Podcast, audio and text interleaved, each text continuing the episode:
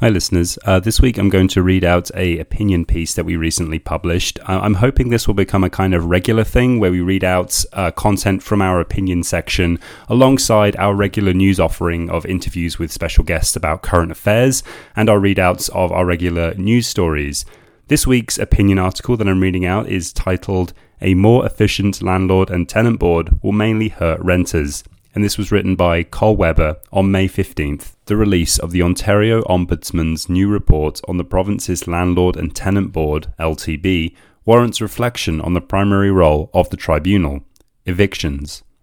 The Ombudsman wrote that tenants and landlords share a common interest in making the LTB run smoothly. In truth, a more efficient approach to processing cases at the LTB will only further speed up evictions and serve to facilitate the profit making of landlords who can raise rents on vacant units once sitting tenants have been removed. Despite the LTB's many internal issues, the main reason the tribunal is overwhelmed is due to the sheer volume of eviction cases landlords file against tenants.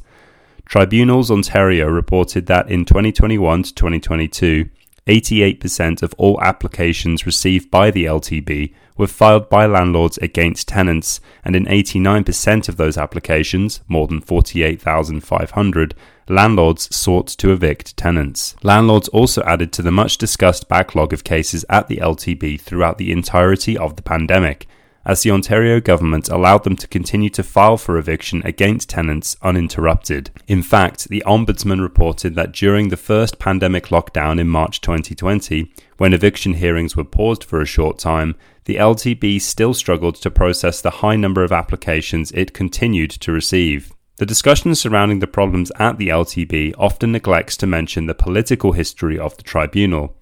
In 1997, the Mike Harris Conservative government enacted the Tenant Protection Act, which eliminated rent control on vacant units between tenants, instituting what is known as vacancy decontrol. At the same time, the law removed landlord tenant cases from the provincial court system and created the precursor to the LTB to handle them the Ontario Rental Housing Tribunal. During the legislative debate at the time, the Minister of Housing said that his government's goal was to create favourable conditions for investment in housing.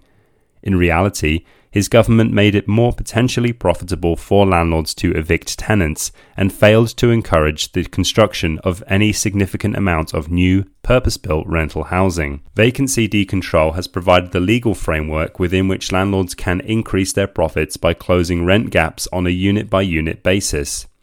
As a result, the LTB has seen an increase in no fault eviction cases, including evictions for extensive renovations such as those now being pursued against tenants at the mid rise apartment building at 1570 Lawrence Avenue West in Toronto by landlord Lankin Investments, formerly Pulis Investments. Increases in street homelessness and reliance on food banks are among the more visible consequences of landlords evicting tenants to increase their rent revenues.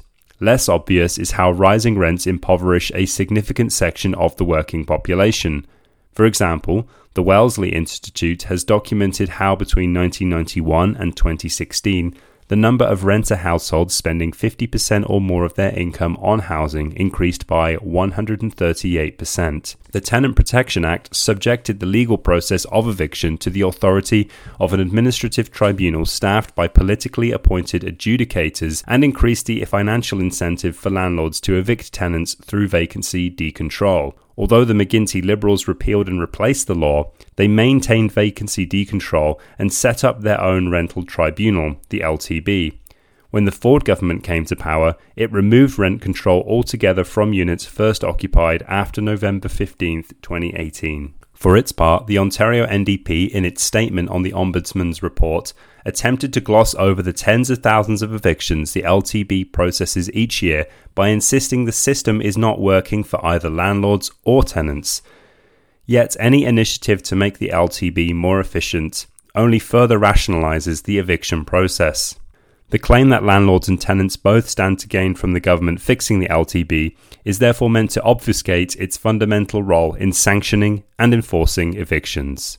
That piece was written by Cole Webber on May 15th. Uh, remember, you can read all of our opinion content by going to readthemaple.com. If you click on the topics section, there you'll see a tab for all of our opinion pieces. And as I say, I'm hoping to do this more regularly to read out some of our opinion content so that you can hear it uh, more regularly. But of course, if you want to support uh, our ability to commission articles like this, please go over to readthemaple.com and become a member. You just click the sign up button and help support our independent, 100% reader funded nonprofit journalism. Thank you for listening.